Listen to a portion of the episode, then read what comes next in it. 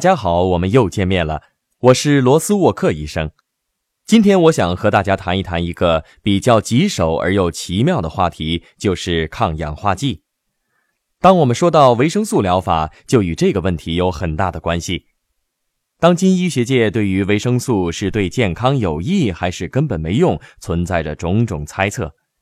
有趣的是，在二零零二年中旬，作为世界学术权威之一的牛津大学公布了一项实验结果，它叫做心脏保护研究。这项研究花了四五年的时间，跟踪调查了两万名英国男人和女人，进行了大约五年的调查。研究结束的时候，被访者已经服用了大约五年的维生素，得出的结论是维生素一点作用都没有。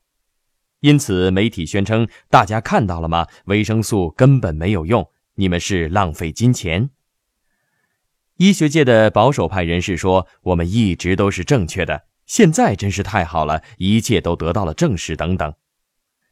这个研究所存在的问题非常明显，根本不需要我们去详细解剖才能明白。首先，让我给大家详细解释一下这个研究的一些细节。第一。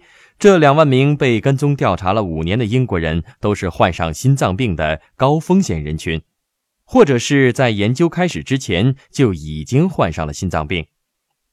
研究人员让他们服用三种维生素：维生素 E 剂量是每天五百个国际单位，维生素 C 剂量是每天五百毫克，胡萝卜素剂量是每次十二点五毫克，每天两次。然而，这些人的生活方式没有任何改善，所以在这个研究当中，维生素是被当作药物来使用的，而不是维生素。维生素不是药，维生素是健康的生活方式的补充。如果你服用维生素却不改变生活方式，维生素是没有任何作用的。过去还有一些研究表明，如果你一边继续抽烟，一边服用维生素，维生素对你的身体没有任何好处，有时甚至是有害的。所以，我们首先要把这个因素考虑在内。在这个研究当中，研究人员并没有尝试让被调查者改变生活方式，他们希望维生素像药物一样发挥作用。所以，五年的研究结束之后，服用维生素的人和没有服用维生素的人之间没有明显的差别，也就不足为奇了。这个研究有一个最致命的缺陷，我认为这个研究的结果之所以如此滑稽，是因为实验中所使用的维生素都是化学合成的维生素。事实上，化学合成的维生素是没有用的。我想说明的就是，并不是所有维生素都是一样的，所以当你服用维生素的时候，你要十分清楚你吞进去的是什么东西。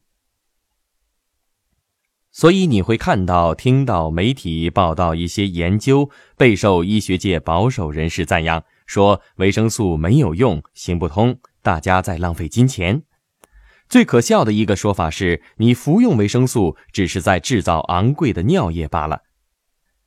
你们听到这些研究结果的时候，一定要抱着极大的怀疑态度，因为发表这些研究的人说维生素毫无作用，是受某种利益驱动的。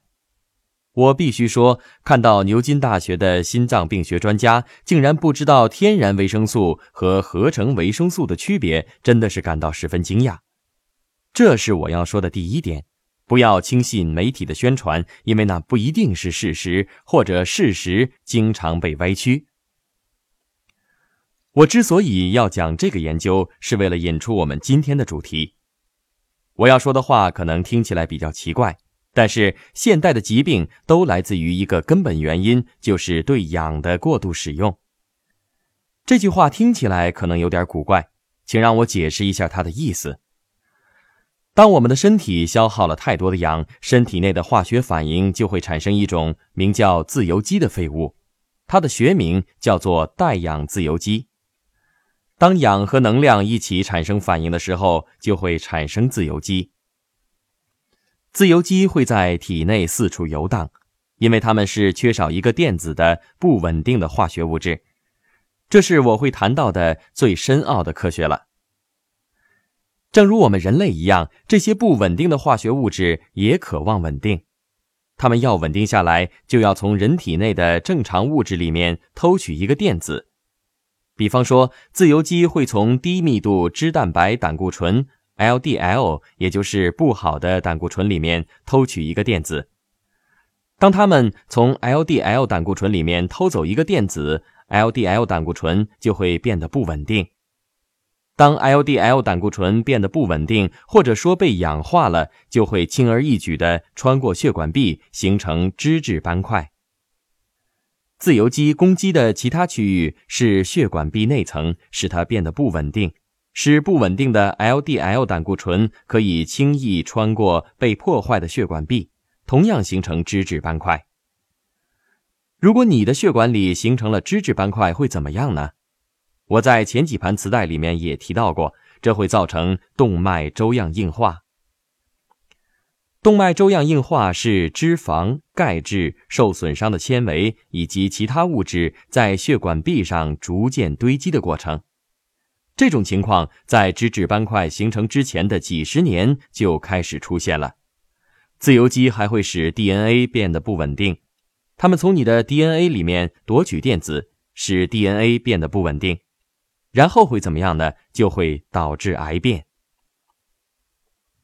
所以大家可以清楚的看到，如果你体内产生过多的自由基，就很可能会遭遇当今人类的两大杀手，那就是心脏病和癌症。顺便说一句，西方社会三个最普遍的死因是：第一，心血管疾病，就是他为像我这样的人保住了饭碗；第二，癌症。第三，西方国家的医疗保健系统，在二十世纪七十年代，旧金山的医生举行过一次罢工，在医生罢工的那个月，死亡率却下降了，原因当然是因为手术停止了。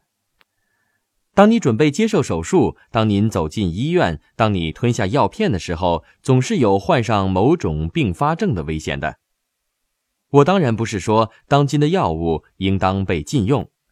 现代医药使许多人的生命得以延长，挽救了很多人的生命。但是大家必须明白，手术、药物等等都是有负面作用的。让我们回到抗氧化剂和自由基的话题上。我们要明白，在我们体内的血管里所产生的自由基是导致现代社会各种疾病的主要原因。自由基的产生有两个因素。第一是化学合成的化学物质，基本上我们的身体是用来吸收天然的化学元素的，而不是用来吸收我们塞进体内的合成化学物质的。从我们今天早上醒来的那一刻，到我们明天早上睁开眼睛的那一刻，我们就置身于数之不尽的微量的化学物质的包围之中。这些化学物质往往是化学合成的。人体是设计用来容纳天然化学元素的，而不是合成的化学物质的。这包括你们用来洗衣服、洗被单的合成化学物质，还有令你们看起来更漂亮的化妆品，为你们去除体味的香体露。更常见的是我们吃进去的化学物质。我在前两盘磁带里也强调过，我们的食物总是含有很多合成化学物、添加剂。合成脂肪，还有经过加工的碳水化合物。你随便看一个食品包装，上面可能有十种、十五种，甚至二十种添加剂。所有这些东西都会在我们体内经过加工处理。如果我们摄入过多的化学合成物质，我们的体内都会产生自由基。所以，很主要的一个问题就是要尽量避免这些合成的化学物质。我想对大家强调很重要的一点：抽一支烟会在血液里制造三万亿个自由基，足以使你患上很严重的疾病。所以大家要对身边的合成物质格外小心。如果你在西方社会里生活，在这里你只要按一下按钮，很多事情就能实现。你按一下按钮就能得到空气，你按一下按钮就能得到食物。你按一下按钮就能得到娱乐消遣，这种方式在许多方面给我们带来了很大的好处，但是其他方面就有负面的作用。负面作用当然就是我们可怜的身体每一天每一分钟都要应付这些合成的化学物质，因此要注意如何对待自己的身体，要注意放进口里的食物、涂在身上的东西、吸入肺部的物质。问问你自己，这些冒险值不值得？我个人认为，我们生活在这个社会里是值得去冒险的。但是有很多方法可以把我们与合成化学物质的接触减少到最低。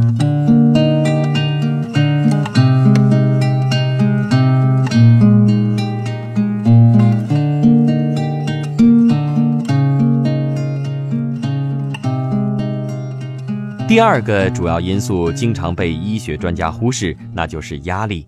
我说的不只是感情上的压力，我指的是各个方面的压力，包括。情感的压力、脑力的压力、身体的压力。当我们的身体承受压力的时候，就会释放出应付压力的化学物质。这种应付压力的激素称为肾上腺素和可的松。如果你体内分泌太多的肾上腺素和可的松，基本上它会加快身体的运动。大家知道，在你感到恐惧的时候，我们体内有一个设计完美的恐惧、战斗或逃逸系统，这个系统就会发挥作用，使我们的心跳加速，血液快速的流入肌肉，使我们的瞳孔放大、出汗，所有这些使我们的身体更高效的运作。这个系统能使我们在受到袭击的时候保护自己或者逃跑。如果我们没有这个系统，就要花几分钟的时间才能做到心跳加速，增加流入肌肉的血液。到了那个时候，我们可能已经被老虎吃掉了，或者被其他部落袭击了。所以，拥有这个恐惧、战斗或逃逸系统，对我们来说是非常重要的。但是在当今社会，我们已经不可能遇到野生的老虎了，也不会受到其他部落的攻击。所以，有些人会说，这个系统似乎已经没什么用处了。但是，我们还会经历各种不同的恐惧，身体仍然需要应付这些恐惧感。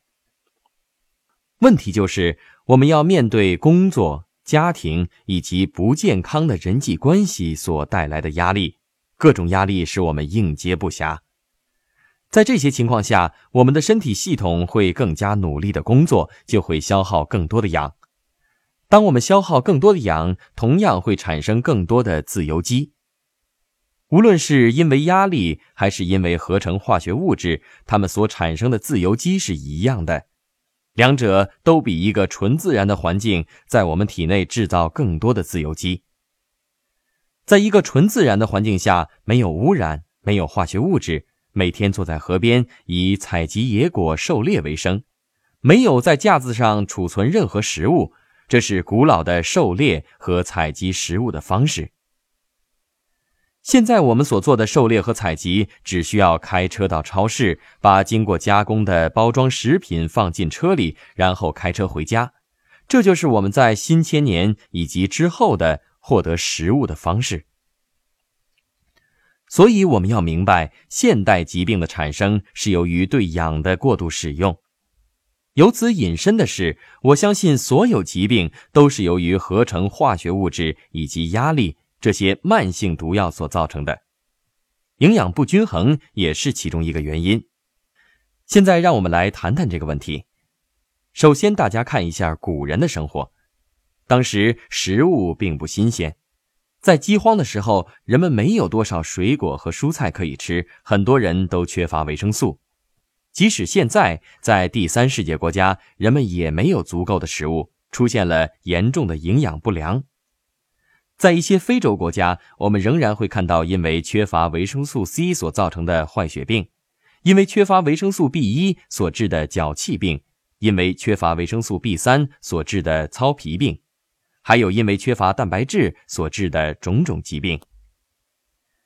但是在西方国家里，我们当然不会看到这些疾病。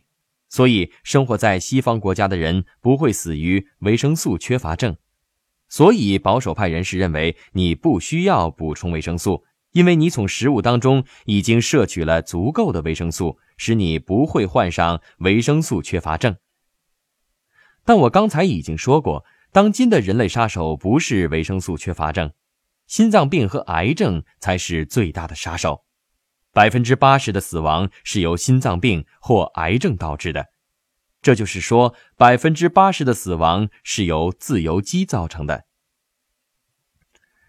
只有一个方法可以抵消自由基的作用，那就是使用抗氧化剂。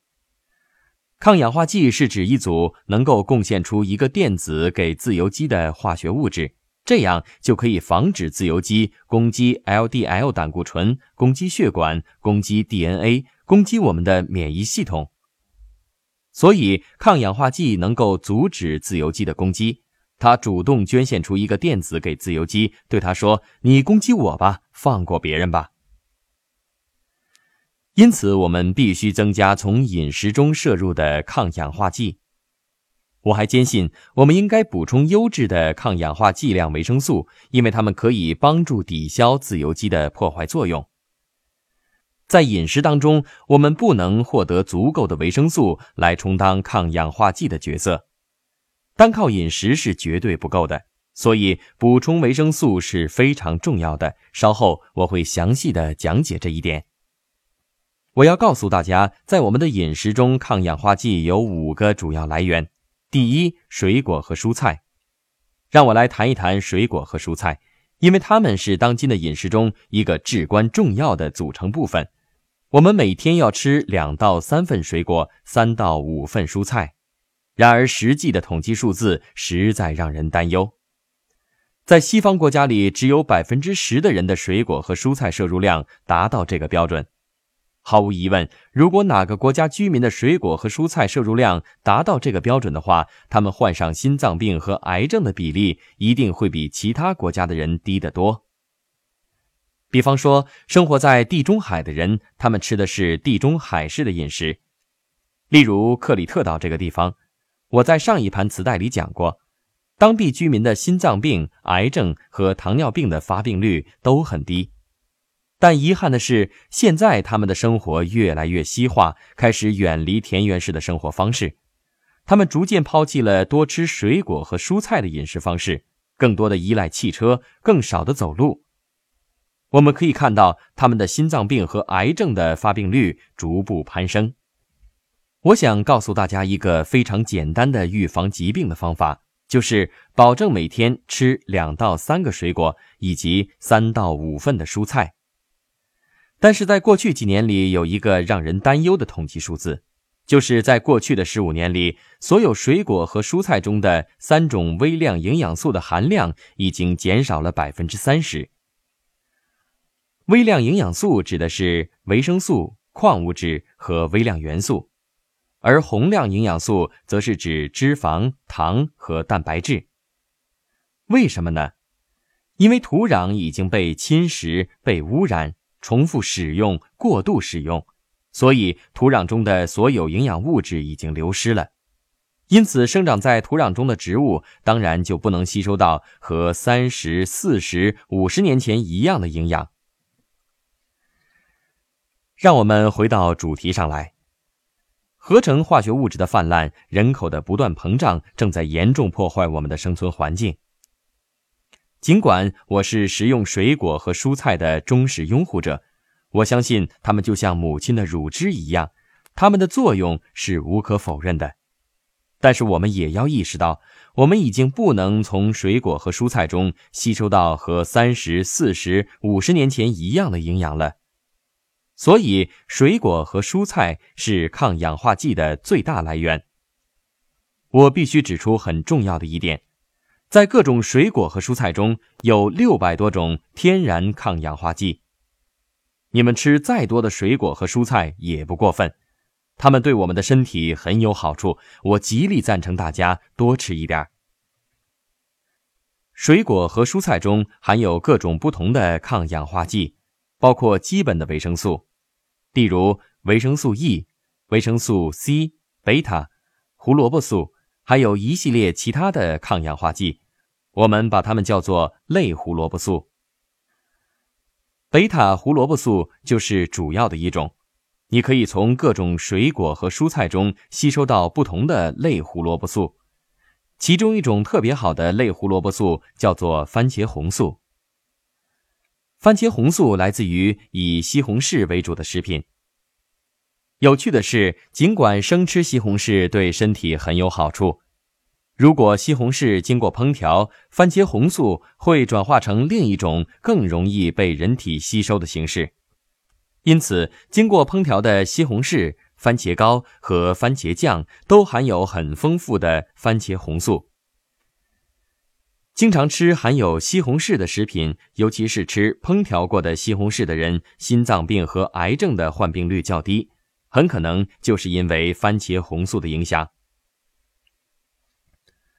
类胡萝卜素有很多种类，包括贝塔胡萝卜素、番茄红素、玉米黄素、叶黄素等等。吸收各种类胡萝卜素的组合对健康十分重要，当然也少不了维生素 E、维生素 C。当然，维生素 C 主要来自于柑橘类水果。所以要多吃水果和蔬菜，确保达到我所建议的每天摄入量，这是第一点。第二是特制的新鲜橄榄油，特制的新鲜橄榄油是第一次榨出来的天然纯正的橄榄油。整个食品工业都在追求清淡。当人们看到食品包装上写着“清淡”的字眼，他们通常会想：哎，这个好。清淡的东西肯定含有较少有害的物质，但实际上对橄榄油而言，清淡则表示在加工过程中已经把初榨橄榄油中的抗氧化剂都丢掉了。这种橄榄油仍然含有相同含量的脂肪，我想提醒大家，这是一种好的脂肪，它是单元不饱和脂肪。橄榄油里面的脂肪完全没有问题，清淡的橄榄油不会对健康造成任何损害。但是我想告诉大家，特制的新鲜橄榄油对身体更有好处，因为它既含有各种抗氧化剂，又含有好的脂肪，能够达到一箭双雕的效果。好脂肪，也就是单元不饱和脂肪，可以降低你体内不好的胆固醇。保持甚至增加好的胆固醇，还能减少你的甘油三酯，所以橄榄油中的脂肪是对身体大有好处。但如果你吃的是特制的新鲜橄榄油，还能够吸收到抗氧化剂。克里特岛人用特制的新鲜橄榄油来烹调食物，把它放到沙拉里，或者是蘸全麦面包，这样做很有好处。我建议大家每天都食用一点橄榄油。我并不是叫你们在橄榄油里面游泳，因为如果你食用过多的橄榄油，它毕竟含有脂肪，太多的脂肪，即使是好的脂肪，也会使身体失去平衡。你必须在生活中保持平衡，你要吸收好的脂肪，但是也不能太多。抗氧化剂的第三个来源是茶。茶对身体很有好处，最好的茶是绿茶。有趣的是，如果你去日本的乡村看一看，你会发现在出产绿茶的地方，心脏病和癌症的发病率比日本其他地方低得多，因为他们经常喝绿茶，经常接触绿茶的产品，这使他们的心脏病和癌症发病率比别人低。无论是茶包还是用茶壶煮的茶，都对身体很有好处。所以我建议大家放心的喝茶，每天喝几杯茶，对健康十分有好处。这时候你们可能会问，咖啡又怎么样呢？我认为少量的优质的咖啡对身体也是有好处的，但是尽量别喝速溶咖啡，尤其是速溶的无糖咖啡，因为它含有一种物质会使你的胆固醇升高。第四个抗氧化剂来源是我最喜欢的，就是红葡萄酒。我觉得应该花点时间谈谈这个问题，因为它值得我们正确的对待。有一个说法是，酒每天吸收量超过两杯就相当于毒药。我建议大家，如果你要喝酒，每天只喝一到两杯，最好是喝红葡萄酒。与其他酒相比，红葡萄酒到底有什么特别之处呢？红葡萄酒的特别之处就在于它含有三种强有力的食用抗氧化剂：五羟黄酮、儿茶酸和表儿茶酸。养成每天饮用一到两杯，也就是两百五十毫升左右的红葡萄酒的习惯，能够清除自由基对人体 LDL 胆固醇百分之九十五的损伤。所以，我觉得对于喜欢喝酒的人来说，这是红葡萄酒对身体的一大好处。但是大家要特别注意以下几点：第一，喝白葡萄酒不能达到和红葡萄酒一样的效果，因为白葡萄酒的抗氧化剂含量只有红葡萄酒的十分之一。烈酒由于酒精浓度高，不经过任何缓冲，直接进入肝脏。有很多研究证明，少量的白酒，甚至只是两三口的烈酒，也会使心脏病和癌症的发病率增加百分之三十。至于啤酒，与禁酒的人相比，喝啤酒既没有明显的好处，也没有明显的坏处。我们是否应该鼓励所有的人喝酒呢？我认为不应该。让我告诉大家为什么。首先，很多人由于宗教信仰的原因而不愿意喝酒，部分基督徒以及大部分的穆斯林都是反对饮酒的。我们不应该鼓励这些人喝酒，因为这与他们的原则相抵触。其次，在二十个人当中，至少有一个酒精中毒者。如果你有这种基因，我可以向你们保证，如果你已经到了四十岁，你肯定会知道自己到底有没有这种基因。假如你的父母都是酒精中毒者，你肯定有这种基因。如果你已经到了四十岁，你曾经因为过度喝酒而引起麻烦，例如酒后驾驶，或者因为酒精而生病住院，或者是酒后有暴力行为，你心里很清楚，喝酒会给你带来很大的麻烦。我劝你也不要再喝了。我不想看到有过以上经历的人听了我的信息之后，对自己说：“我最好每天喝一两杯红葡萄酒，看来这样对我有好处。”我不是这个意思，你们最好离酒精远一点还有，你不能把平时没喝的酒全都留到星期五晚上喝完。我并没有叫你们平时不喝酒，星期五晚上一口气喝上七杯甚至十四杯。突然大量饮酒会对身体造成极大的损害，一下子让这么多的酒精进入体内，肝脏会不堪重负。肝脏需要四五天的时间才能恢复过来，这样在那四五天甚至六天之内，你的身体都不能正常运作。等你的身体刚刚恢复，又到了星期五晚上，你又大量喝酒，这个循环就又开始了。我这么说不是想让人人都成为酒鬼，我想告诉大家，在与滥用药物有关的死亡案例当中，百分之八十是由吸烟导致的。百分之十七是由喝酒导致的，剩下的百分之三与违禁药物有关，所以酒精仍然是导致死亡的重要原因，给社会上很多人带来痛苦。所以我并不主张酒精对所有人有好处，我只是想让每天喝三四大杯啤酒，或者每天喝三四口烈酒，或者每天喝三四杯白葡萄酒的人。如果他们必须选择喝酒的话，每天只喝一两杯红葡萄酒，这是第四点。酒精，尤其是红葡萄酒。第五个来源，这是一个在医学界备受争议的话题，就是抗氧化剂维生素。对待抗氧化剂维生素，我们要从基本的科学研究入手。我们有五种基本的科学分析：第一是实验室证据，第二是动物实验。第三是流行病学研究，它的研究对象是整个人群。第四是医学界的圣杯，也就是双盲对照临床研究。第五，在讲求证据的医学界，这一点往往被忽视，就是临床应用。我有很强烈的感觉，虽然我们的医学是讲求证据的，我们必须有研究结果去支持我们的观点。我们行医过程中所开的处方，百分之八十是基于临床经验，所以有时候人们更愿意让一名临床经验丰富的老医生为他们治病，而不是一个刚刚从医学院毕业、拿着一大堆研究结果的年轻医生。好，现在让我们详细看看每一个方面的分析，看看他们如何支持抗氧化剂维生素。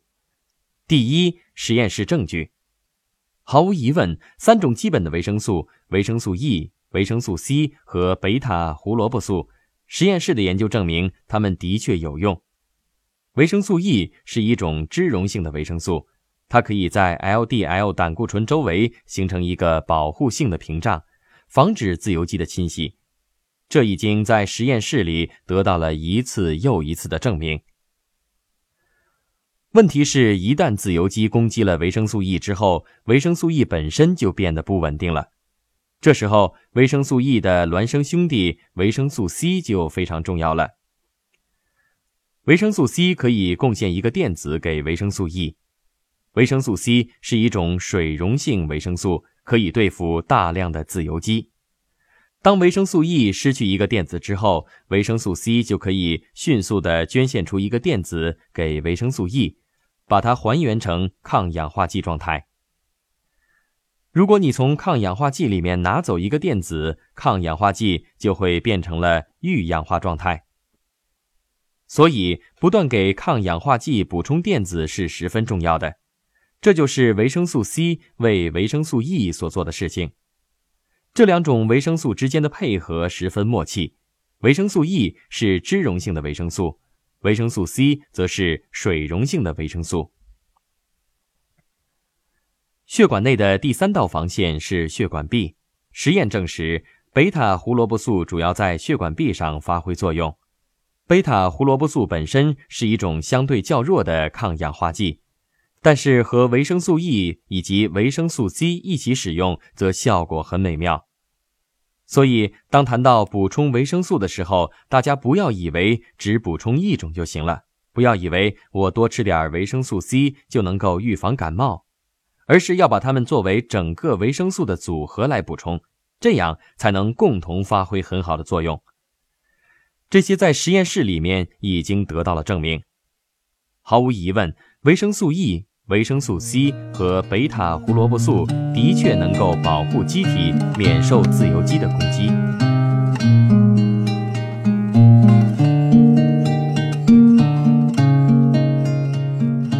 第二个领域是动物实验。这些年来，很多人非常注重动物实验。我不是在讨论自己是否赞成进行动物实验的问题。很多动物实验都把小老鼠作为研究对象。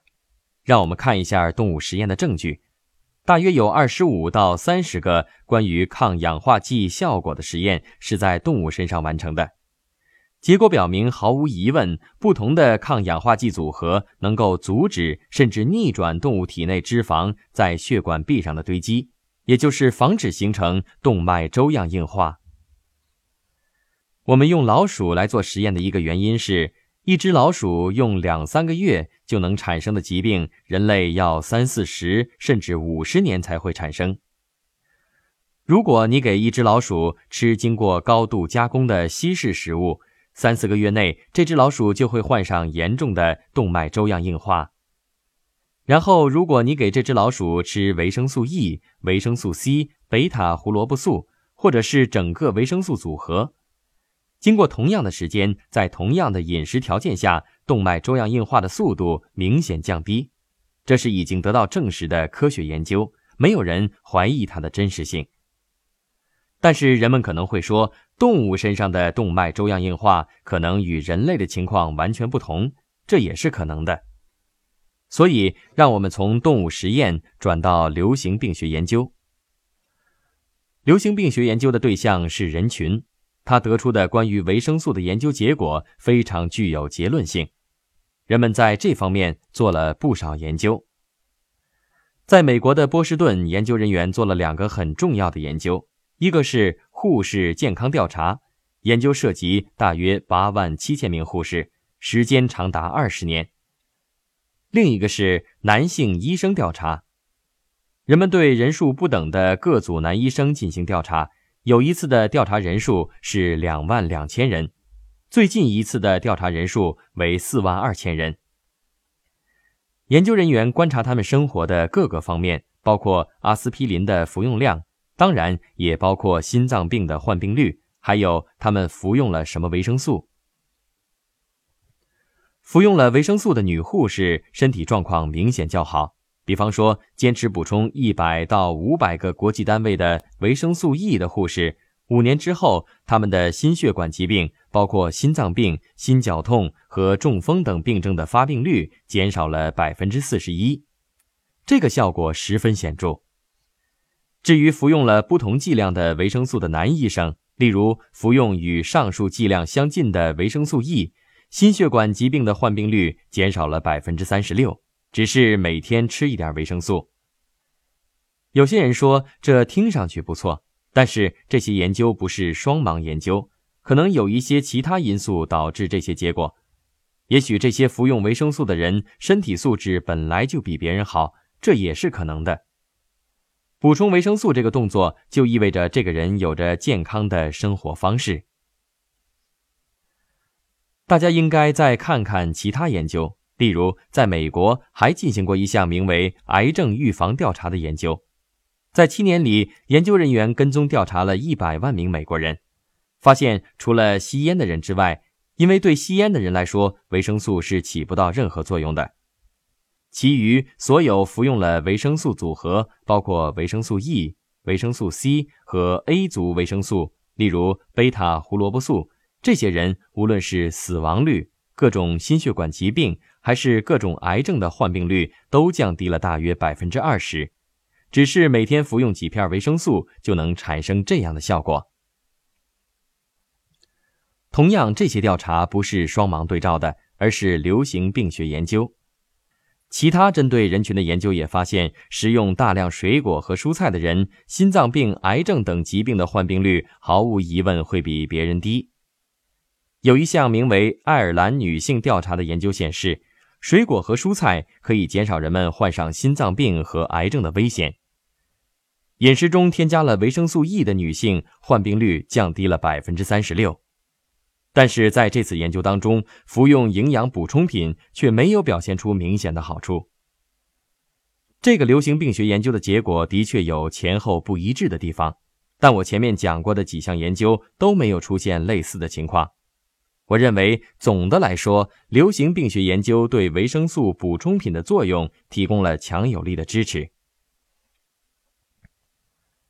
在护士健康调查当中，有一个很有意思的事实：在摄入复合维生素和叶酸的一组护士中，如果你每天服用复合维生素和叶酸，叶酸的剂量必须达到四百微克。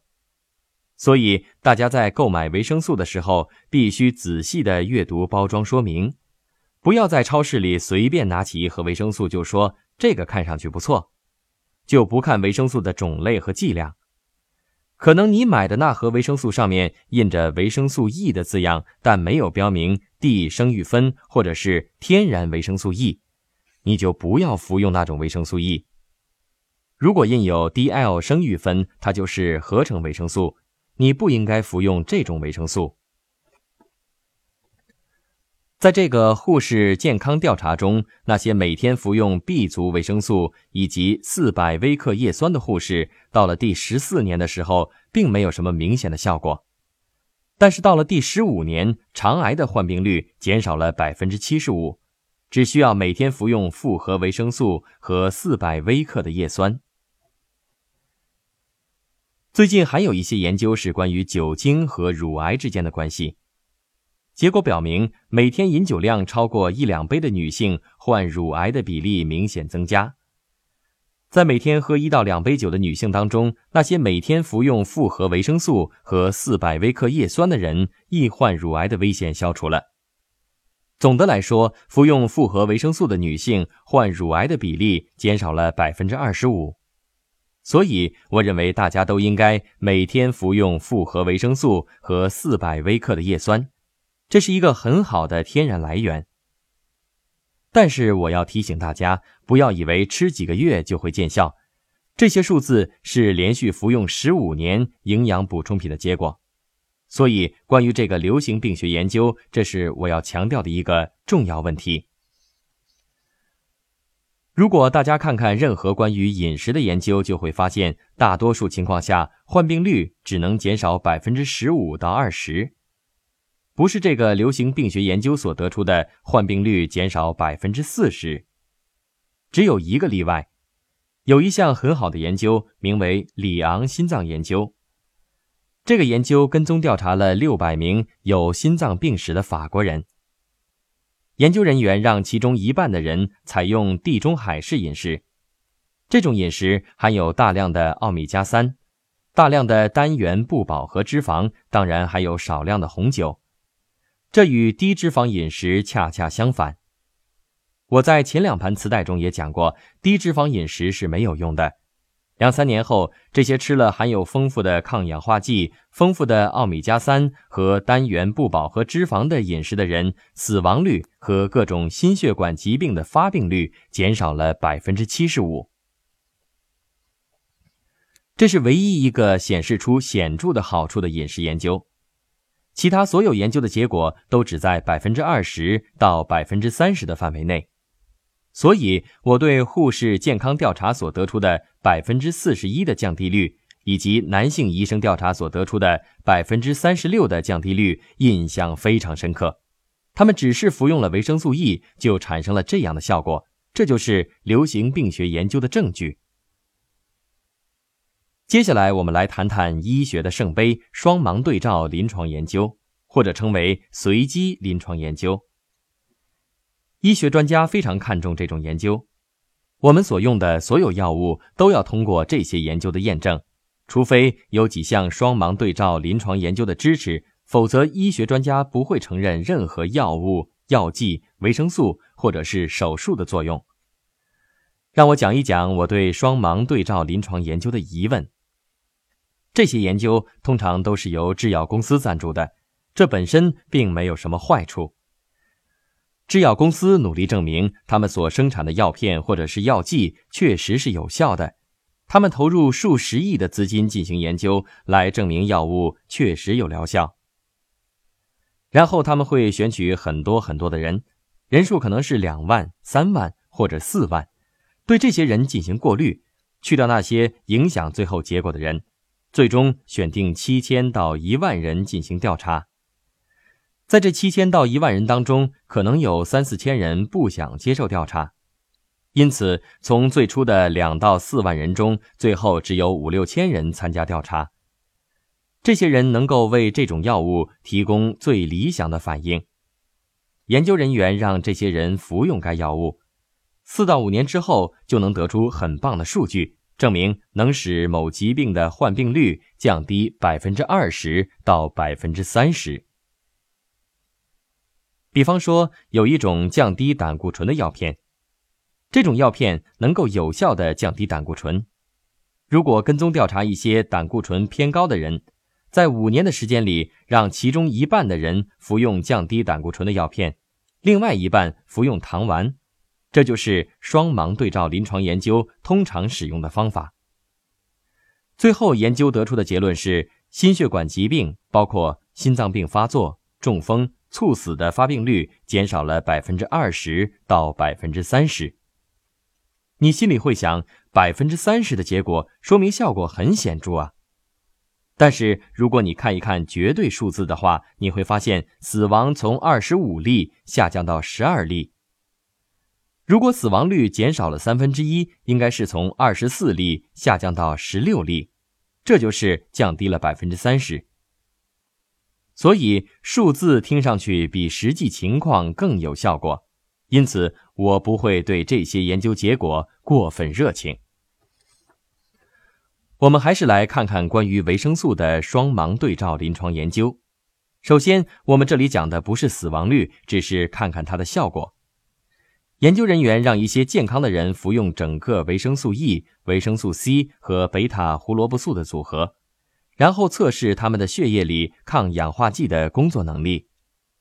有些人说吃维生素只是在制造昂贵的尿液，这个研究显示你还可以制造昂贵的血液。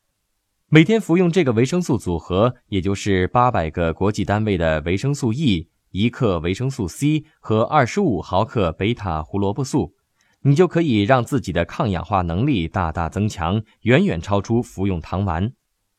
这是第一个支持服用抗氧化剂维生素的证据。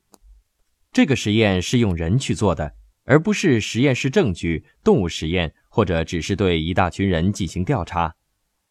这个双盲对照临床研究显示，维生素对身体有显著的好处。第二个有趣的研究是罗伯特·沃格斯教授在美国巴尔的摩进行的。他挑选了一组身体健康的人，测量他们血管内皮的功能。事实上，内皮是人体最大的器官，它是血管壁上的一层单层细胞。当内皮收到信号，知道你的肌肉需要大量的血液。我在前两盘磁带中也曾经提到过，内皮会释放出一种叫做一氧化氮的物质，它会使你的血管扩张。这个功能之所以这么重要，是因为在高强度的肌肉运动时，你需要足够的血液提供给你的肌肉。如果我把你带到某一家快餐店，我就不提这家快餐店的名字了。让你吃一顿这家快餐店的招牌早餐，然后测量一下你的内皮功能。在一两个小时内，它的功能就会减低百分之五十。只是吃一顿早餐就会产生这样的后果。如果你服用八百个国际单位的维生素 E 和一克的维生素 C，就完全可以杜绝这种情况的发生。你的内皮功能就可以保持绝对正常。我并不是说大家可以一边吃维生素一边继续不健康的生活方式，例如吃快餐、吸烟等等，因为长期这样的话，维生素对身体的好处就会被你的坏习惯压倒。但是这也说明了维生素确实有效，它并不是你不应该吃的没用的东西。还有另外一些调查，大约十年前在芬兰进行了一项名为 ATBC 的调查。研究人员选取了两万九千名芬兰吸烟者，进行了八年的跟踪调查。研究人员让他们每天服用十五毫克的合成贝塔胡萝卜素和五十个国际单位的维生素 E。这个维生素 E 的剂量实在是太小了，贝塔胡萝卜素的剂量又太大了，还是合成的贝塔胡萝卜素。他们跟踪调查了这些吸烟者。八年之后，研究得出的数据十分令人惊讶。那些每天服用十五毫克合成贝塔胡萝卜素的人，患肺癌的比例竟然更高。因此，这项研究得出一个结论：我们不应该吃贝塔胡萝卜素。我认为这个研究得出了一个更简单的结论，这才是我们应该真正注意的，就是你不应该吸烟。事实上，贝塔胡萝卜素本身是一种比较弱的抗氧化剂。如果每天只服用五十个国际单位的维生素 E，根本发挥不了作用。它根本不能够保护你，让你不受每天吸烟所导致的占压倒性优势的自由基的侵袭。事实上，肺癌发病率的增加只是发生在那些每天抽二十支以上的香烟，同时又服用贝塔胡萝卜素的人身上。所以。大量吸烟所产生的大量自由基会偷走贝塔胡萝卜素的电子，使原本是抗氧化剂的贝塔胡萝卜素成为了预氧化状态。预氧化状态的贝塔胡萝卜素与吸烟一起作用，使人更容易患上癌症。我再说一遍，不要轻信这些研究的结论，因为这些结论通常来自错误的信息。所以，ATBC 研究是一个奇怪的研究。为什么要徒劳无功的让不停吸烟的人服用维生素呢？这样做一点好处都没有。还有一个在意大利进行的研究，称为 GC。在这个研究中，他们让一万一千名有心脏病史的意大利人服用一千毫克的鱼油丸，或者是三百毫克的合成维生素 E。结果发现，服用鱼油丸的人心脏病发猝死的比例大大减少，因此鱼油丸对身体很有好处。为什么呢？因为里面含有丰富的奥米加三。奥米加三能使心脏保持稳定。我之前也说过，它能消除合成脂肪对身体的损害。奥米加三能使心脏保持稳定，使心脏不容易患上疾病，减低患上心血管疾病的危险。但是，为什么维生素 E 不起作用呢？因为这个研究所使用的维生素 E 没有什么用，因为那些是化学合成的维生素 E，合成维生素 E 是没有用的，它的效用只有天然维生素 E 的百分之五十。而且完全不具备天然维生素 E 对身体的其他好处，所以让我再说一遍，在选购维生素的时候，你们必须看清楚包装上的说明，而且要慎重对待这些研究所得出的结论。GC 研究没有体现出我所期待的维生素 E 应有的好处，因为他们使用了错误形式的维生素 E。去年有一个名叫 Hope 的研究，也就是心脏病预防结果评价研究。Hope 研究是在北美洲进行的，他们使用了正确剂量的维生素 E，每天的剂量是五百个国际单位。我认为维生素 E 的建议摄入量是每天四百到八百个国际单位，而且他们用的是天然维生素 E。但是服用了五年之后，他们看不到维生素 E 对身体有任何好处。让我们仔细看看这个研究。这九千人都具有心血管疾病的高危因素，大部分人体重超出正常。在研究过程中，他们的生活方式完全没有改变，并且只使用了一种维生素，但起码他们用的是天然的维生素。我以前还提到过一个在英国进行的心脏保护研究，我已经说过这个研究根本没有任何价值。还有一个叫做 Heart 的研究是在美国华盛顿州的西雅图进行的，他研究在服用了各种降低胆固醇的药物和维生素的组合之后所得出的心脏血管造影片，但是我对这个研究的结果感到非常失望。因为我已经说过，他汀类药物和尼克酸，也就是大量的维生素 B 三一起服用，而且改变了生活方式的话，不仅能阻止心脏病的恶化，而且能使病情逆转。同时，采用两种降低胆固醇的疗法，并且配合生活方式的调整，能使心脏病的病情逆转。我对此感到非常兴奋。这些人血液里的胆固醇都偏高。而高密度脂蛋白胆固醇，也就是好的胆固醇的值偏低。研究人员让他们服用贝塔胡萝卜素、维生素 E 和维生素 C 的组合。事实上，这就阻碍了维生素对提高高密度脂蛋白胆固醇水平的积极作用。这个研究的问题到底出在哪里呢？问题在于某些维生素和药物之间的相互作用。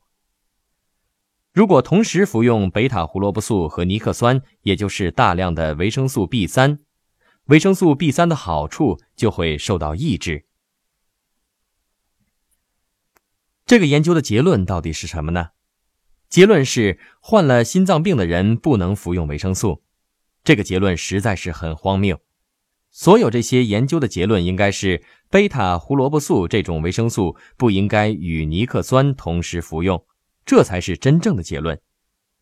然而，保守派人士利用它来说明维生素是没有用的。对于能自己培养一套健康措施的人来说，大多数的这类研究不仅没有带来好处，而且还造成了损害。但是，还是有一个设计的成功的研究证明了维生素对健康的巨大好处。那个研究叫做 CHAOS。也就是剑桥心脏抗氧化剂研究。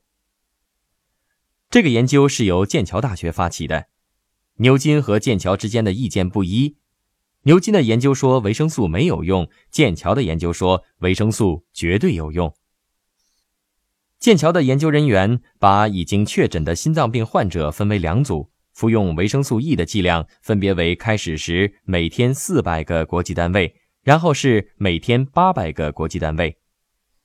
结果显示，坚持服用两年之后，这两种剂量的维生素 E 都能使这些人的心血管疾病发病率减少百分之七十七。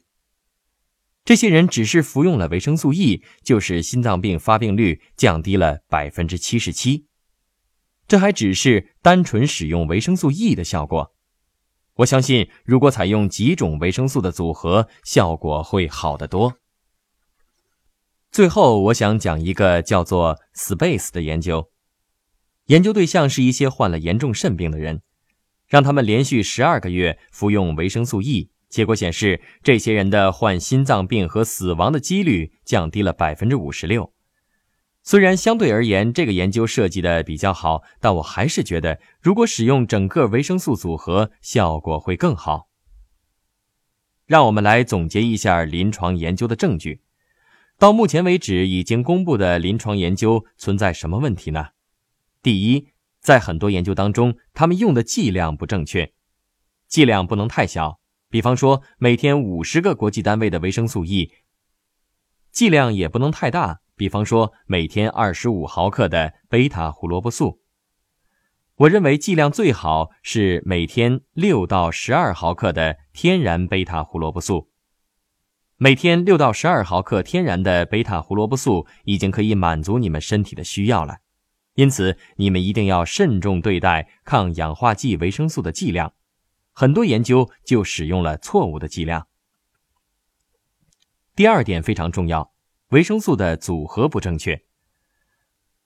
单纯服用一两种维生素并不足以发挥其抗氧化剂的作用，必须采用维生素组合，至少应该包括维生素 E、维生素 C 和正确剂量的贝塔胡萝卜素，而且都应该是天然的维生素。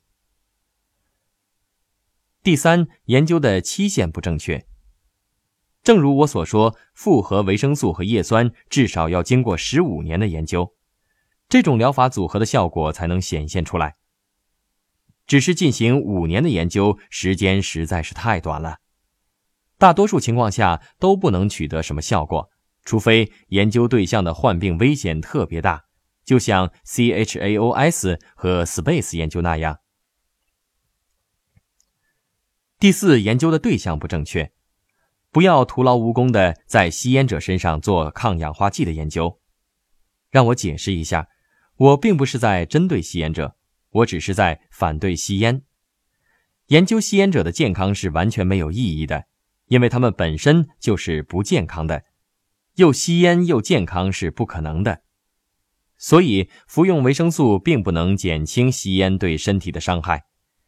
超重也是一样。如果你超重，但又服用维生素，维生素的好处就会受到削弱，因为超重本身就让你不健康。当你看这些选择了错误的研究对象的研究，你必须问一个问题：在研究过程中，他们到底有没有尝试改变这些人的生活方式呢？如果没有，即使吃了维生素也没有用，因为维生素不是药，而是健康的生活方式的补充。这是最重要的一点。最后，这些研究说明必须服用来源正确的维生素，像心脏保护研究、ATBC 研究、GIS 研究那样，使用化学合成的维生素是一点价值都没有的。你要吃世界上质量最好的维生素，而且它们都是天然种植的。现在很多生产商种植植物，从中提取维生素，这是最好的方式。你不仅能够得到含量很高的维生素，你还能得到植物营养素来配合维生素。如果你去买一瓶便宜的维生素，你吃的是化学合成的维生素，这对你的身体没什么好处。如果你想得到最佳的效果，如果你想获得理想的健康，我强烈的建议大家要吃优质的、经过科学种植的天然维生素。关于维生素，我最后要讲的是临床经验。我要说的是，我行医已经超过二十年了。在我行医的过程中，我看到许多人，他们有健康的生活方式，长期服用抗氧化剂维生素，他们看上去更年轻，感觉更健康，寿命更长。对此，我完全没有怀疑。让我们来总结一下关于抗氧化剂维生素。我确信，如果你想得到一个健康的身体，当然你要有正确的饮食，经常运动，不要吸烟，每天都舒缓你的压力。但是，如果你想要一个理想的健康的身体，真正理想的健康，你还要补充优质天然的维生素组合。谢谢大家。